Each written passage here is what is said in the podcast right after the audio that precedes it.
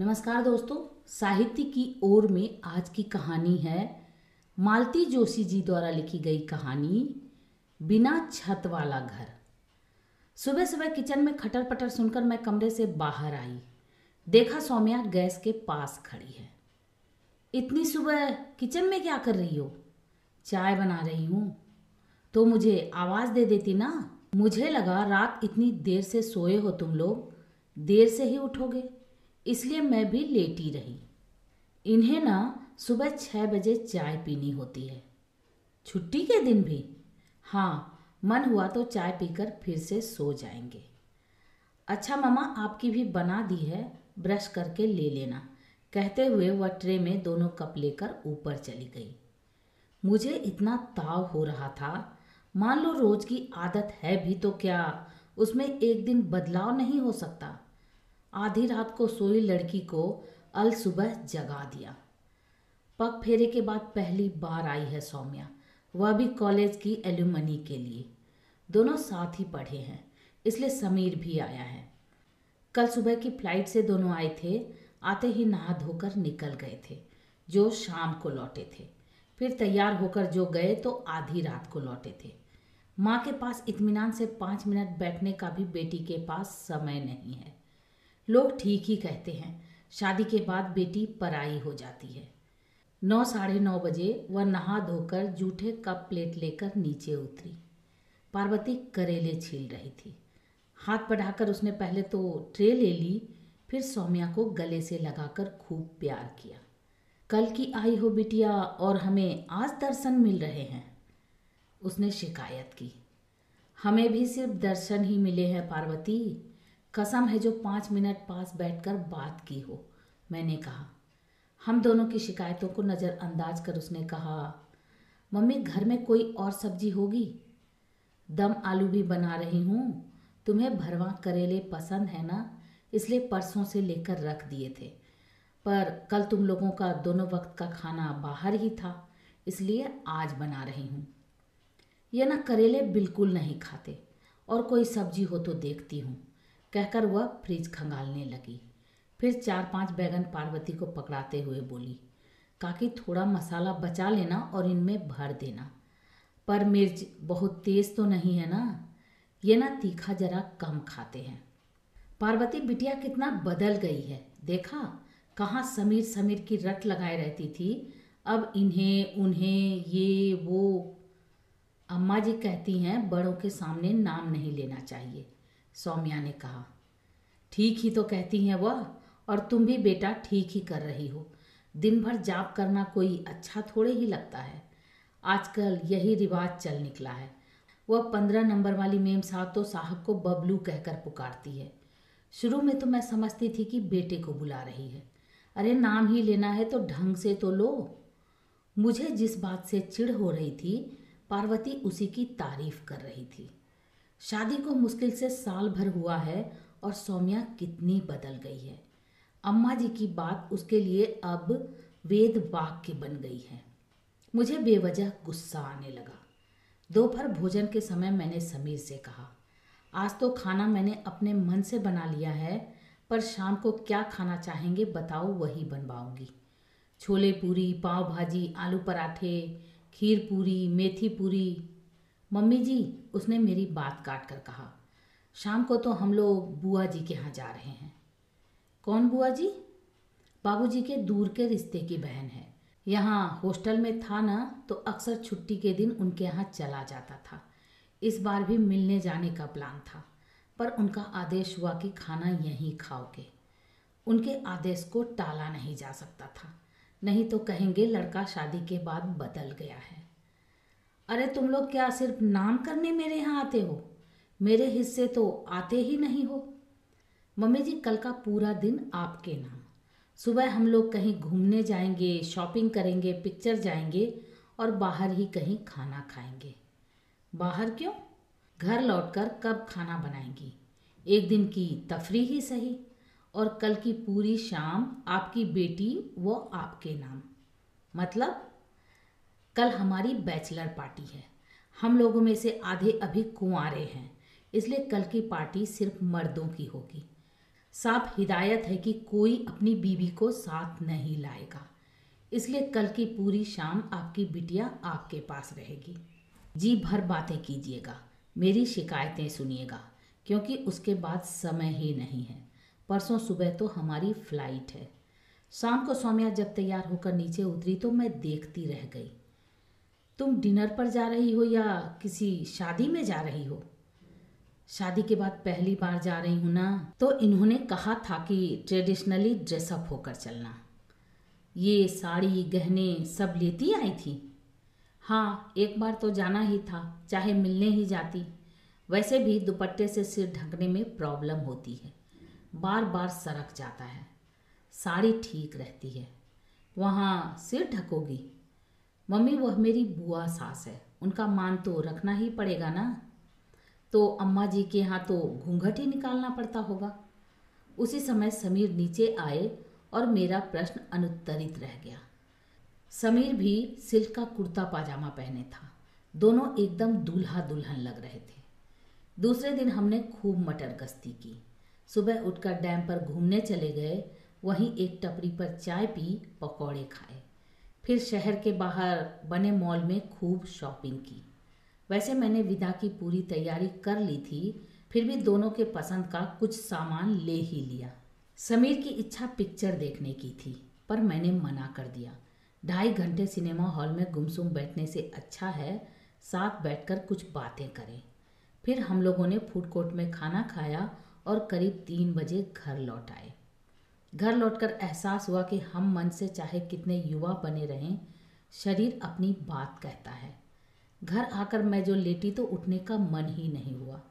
छः बजे सौम्या चाय लेकर आई, तब भी मेरी आँखें बंद हुई जा रही थी, पर अब सोना संभव नहीं था। पार्वती सिर पर खड़ी थी। खाना तो बनवाना ही था। सौम्या को साथ देने के लिए लड्डू और मठरी भी बनवानी थी। समीर सात बजे पार्टी के लिए निकल गया। आठ, साढ़े आठ बजे मैंने और सौम्या ने खाना खा लिया। सौम्या बोली, मम्मा, मैं यहीं आपके पास लेटी हूँ। ये आएँगे तो मैं दरवाज़ा खोल दूँगी। आप मत उठना। पिछले दो दिनों से हम लोग आपकी नींद खराब कर रहे हैं। उसके लिए इतना क्यों सोच रही हो? अकेली होती हूँ तो सोती ही रहती हूँ ना। कोई सीरियल वगैरह देखना हो तो देख लो। मेरा तो आजकल सब छूट गया है। घर में कोई नहीं होता, तब टीवी कंपनी देता है। पर अब तुम सामने बैठी हो तो मैं वह नकली दुनिया क्यों देखूँ? कुछ देर हम दोनों के बीच मौन पसरा रहा। फिर मैंने पूछा, समीर लोगों की पार्टी में पीना पिलाना भी होता होगा ना? शायद। समीर, पीता है? मेरा प्रश्न उसने जैसे सुना ही नहीं। बोली ममा हमारी दीदी सनो के क्या हाल हैं? बहुत दिनों से कोई खबर ही नहीं है। मैं फ़ोन करती हूँ तो डांट देती है कि मत किया करो। वहाँ से करने में बहुत पैसे लगते हैं, पर खुद कभी करती ही नहीं है। मुझे तो कब से उनकी शादी की खबर का इंतज़ार है। हर बार आशा बंधती है, फिर पता चलता है वह एपिसोड ख़त्म हो गया। प्रिया शायद बदला लेने पर तुली है। यहाँ उसे जितने लोगों ने नकार दिया था, लगता है उतने ही लोगों को वह नकारती गई है। पर यहाँ जो नकार मिले वे दीदी के लिए नहीं थे, उन्हें तो कोई देखने भी नहीं आया था। मालूम है, वे सारे नकार मेरे लिए थे। इस देश की ट्रेजेडी है। अगर कोई विधवा अपने बलबूते पर बच्चों को बड़ा करती है तो प्रशंसा की झड़ी लग जाती है। लोग संवेदना से भीग जाते हैं। पर यही कमाल, जब एक तलाकशुदा महिला करती है तो उसे तिरस्कार मिलता है। उसके बच्चों को भी हिकारत से देखा जाता है। आपकी इस बात से एक प्रसंग याद आ गया। कौन सा? दीदी के लिए वर्क खोजने का काम आपने मौसा जी को सौंप रखा था ना? और किसे सौंपती? तुम्हारे मामा लोगों ने तो पहले ही हाथ खड़े कर दिए थे। मैं तब शायद हायर सेकेंडरी में थी। एक दिन मौसाजी तनतनाते हुए घर में दाखिल हुए थे। बोले, जहाँ जाता हूँ, वहाँ तुम्हारी कीर्ति पहले ही पहुँच चुकी होती है। कोई लड़की देखने तक को राज़ी नहीं होता। हर जगह से जलील होकर लौटता हूँ। दीदी अपने कमरे में थी। तनकर सामने आकर खड़ी हो गई। बोली, मौसा जी, आपको कसम है जो आज के बाद आप मेरे लिए किसी के दरवाजे गए। मैंने शादी न करने का फैसला कर लिया है। इस देश में तो नहीं ही करूँगी। दो तीन महीने में मैं मास्टर्स के लिए यूएसए जा रही हूँ। अगर कोई ढंग का आदमी मिला तो वहीं शादी कर लूँगी। कम से कम वहाँ वालों को मेरी माँ के तलाकशुदा होने पर कोई ऐतराज न होगा। फिर मौसा जी बोले थे, वाह, क्या बात है। जैसे खुद हो, वैसे ही संस्कार बेटी को दिए हैं। मुझे सब याद आ गया। उस दिन के बाद जीजा जी ने मुझसे बात ही नहीं की थी। उस दिन मौसा जी इतनी बड़ी बात कह गए और तुम चुप रह गई। यह अच्छा नहीं लगा था। उन्हें मुँह तोड़ जवाब देना था। जैसा दीदी ने दिया था। चुप बनी रही। क्या कहती कि मैं दुनिया में किसी को भी जवाब दे सकती हूँ, पर दीदी जीजा जी को नहीं। इन लोगों के अमित उपकार है मुझ पर। जब हर किसी ने साथ छोड़ दिया था, ये मेरे साथ रहे थे। अगर इन लोगों ने सहारा न दिया होता तो पता नहीं हम लोग आज कहाँ होते। होते भी कि नहीं। ममा बहुत छोटी थी मैं उस समय। हायर सेकेंडरी की छात्रा थी, पर यह प्रसंग जैसे मेरे मन में घर कर गया था। उस दिन से मन में एक डर सा बैठ गया था कि जब मेरी शादी की उम्र होगी, हम लोगों को फिर से इन्हीं सब बातों से गुजरना पड़ेगा। इसलिए जब समीर ने मुझे प्रपोज किया तो मैंने एकदम हाँ कर दी। वह मुझे अच्छा लगता था, पर मैं उसके बारे में ज़्यादा कुछ नहीं जानती थी। मुझे उसके परिवार के बारे में, उनके आचार विचार के विषय में, आर्थिक आधार के बारे में कुछ भी नहीं पता था। मन में बस एक ही बात थी कि आज इस व्यक्ति ने मुझे शादी के लिए पूछा है। फिर ऐसा संयोग बने ना बने। मैं तो तुम्हें प्रिया की तरह आगे की पढ़ाई के लिए बाहर भेजना चाहती थी, पर तुम्हें शादी की उतावली थी। वह तो अच्छा हुआ कि समीर सजातीय ही था।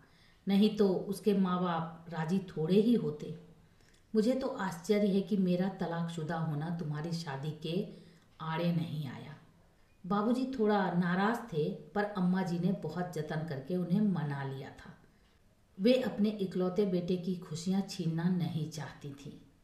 दोनों बहनों ने इनकी खूब वकालत कर बाबूजी को राज़ी किया।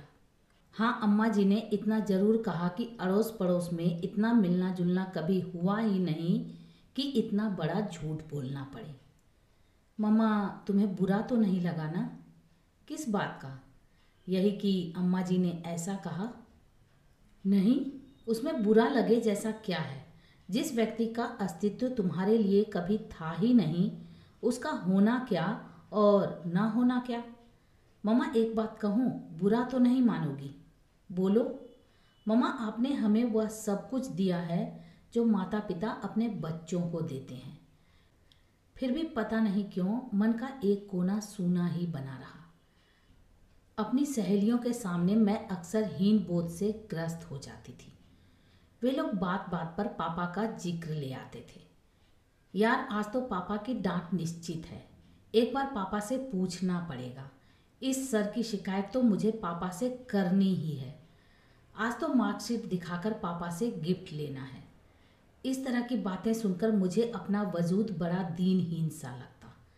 मेरे कॉलेज में एक सहेली थी शालिनी, याद है? उसके पिता नहीं थे। उनकी एक बड़ी सी फ़ोटो ड्राइंग रूम में लगी रहती। वह कहती, हमें कभी लगता ही नहीं कि पापा नहीं हैं।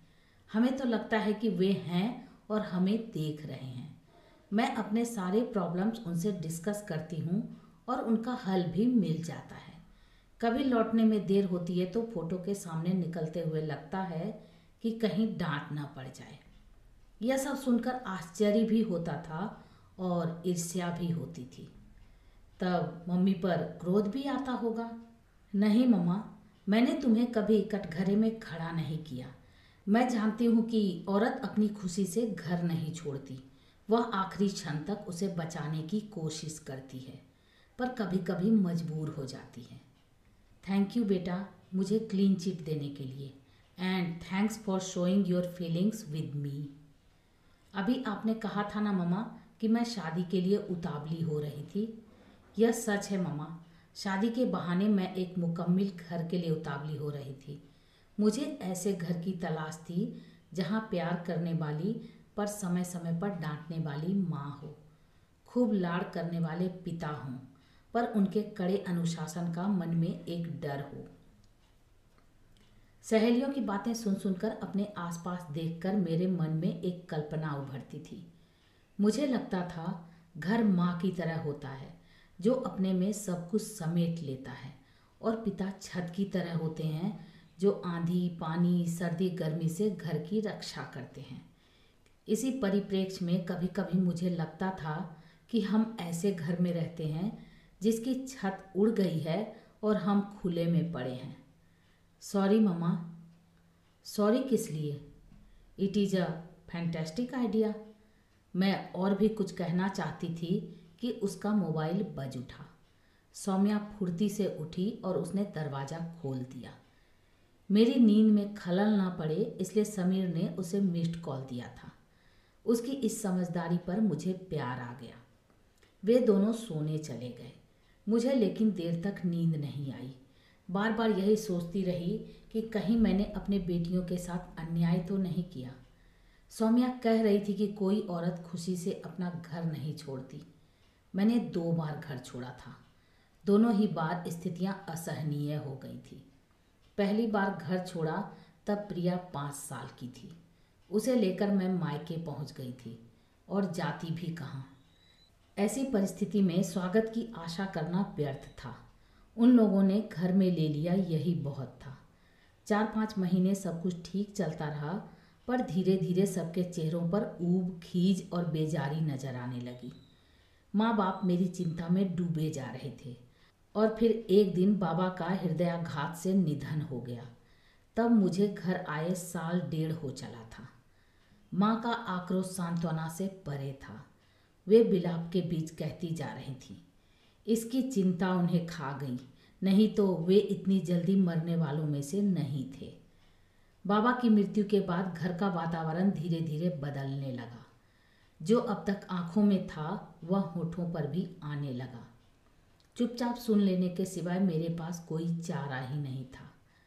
दो महीने बाद माँ को साथ लिवा ले जाने के लिए दीदी फिर आई। उन्होंने सब देखा और कहा, अपमान ही सहना है तो अपने घर में सही। इनके दरवाजे क्यों पड़ी हो? इस छोटी सी बच्ची के मन पर क्या असर होता होगा? यह सोचो। दीदी केवल कहकर ही नहीं रुकी। उन्होंने मध्यस्थता करके हमारी सुलह करा दी। डेढ़ दो साल जैसे तैसे बीत गए और सौम्या का जन्म हुआ। दूसरी बेटी को जन्म देना मेरा घोर अपराध था, जो क्षमा नहीं किया गया। कभी कभी लगता है कि बेटी का तो बहाना था, असली रंजिश कुछ और रही होगी। स्थितियाँ जब असहनीय हो गई तो मैंने दीदी को लिखा। तुम ही मुझे इस नरक में पटक गई थी, तुम ही बाहर निकालोगी। दोबारा माँ के यहाँ जाने की मेरी हिम्मत नहीं है। तुमने मदद नहीं की तो दोनों लड़कियों को लेकर मैं किसी कुएँ तालाब में छलांग लगा दूँगी। दोनों मियाँ बीबी भागे भागे आए और हम दोनों को अपने घर ले गए। तीन चार साल तक मैं वहीं रही। वहीं मैंने अपना बीएड पूरा किया एमए फाइनल किया। तलाक की प्रक्रिया भी वहीं पूर्ण की। छोटी मोटी नौकरी लगते ही अपना अलग घर बना लिया। डरते डरते माँ को बुलावा भेजा। उन्होंने जरा भी ना नुकर नहीं की और मेरे पास चली आई और अंत तक यहीं बनी रही।